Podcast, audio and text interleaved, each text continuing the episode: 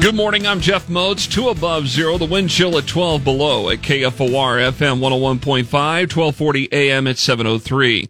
Crews with Lincoln Transportation Utilities will be back out again later tonight, tomorrow, and into Friday to do snow removal in the city snow removal districts, which include Havelock, Unite Place, and downtown Lincoln.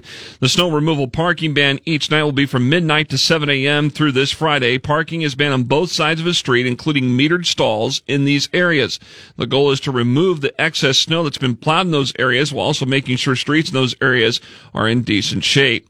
Crews from several area departments battled a large fire inside a shed at a home off 112th and Waverly Road on Tuesday night.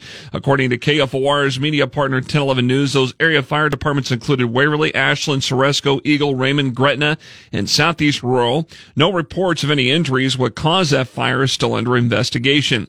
When Lincoln firefighters respond to working fires on very cold mornings, they usually encounter some equipment issues, including the foam system and water supply, which can freeze up our foam systems. Um, there's a lot of personal contents in the house, and so in that type of operation, we um, usually foam use our foam to um, help ex- keep the fire extinguished and several rigs were having issues with the foam system. Learman was referring to a Monday morning fire off of 56 in Oldham. She tells KFOR News with sub-zero temperatures, LFR will call in a second alarm to rotate personnel in and out of fighting a fire. It's a way for crews for rotating out to keep warm while fighting the blaze. In the Monday morning response, the buckles on the air tanks for firefighters were frozen to where the air bottles could not be replaced. KFOR News Time 704. One of the items that's been looked at and possibly considered by Governor Jim Pillen in crafting a bill to reduce property taxes would be raising the state sales tax by 2%.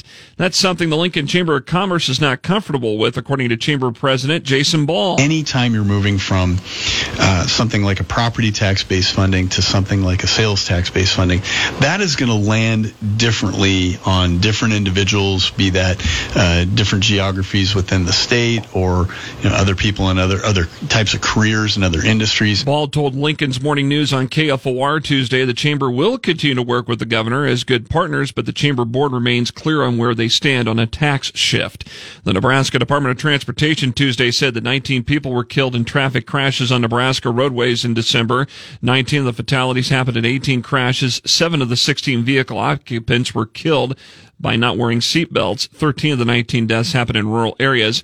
By the way, the 19 deaths are up from the 15 reported in December 2022. Two longtime teachers and longtime administrators for Lincoln Public Schools are retiring after this school year. Associate Superintendents Matt Larson and John Neal worked for LPS in teaching and administrative capacities between 30 and 40 years. They're both alums of Northeast High School. You can read more about them at KFORnow.com in the Lincoln News section. Lincoln's first forecast increasing clouds today with a high of 22, mostly cloudy tonight, a 30% chance of snow, 7 above the low. A wind chill advisory from 6 tomorrow night through noon Friday. Tomorrow during the day, cloudy, a 70% chance of snow, a high of 15. Sunny and cold on Friday with a high of only 7 above.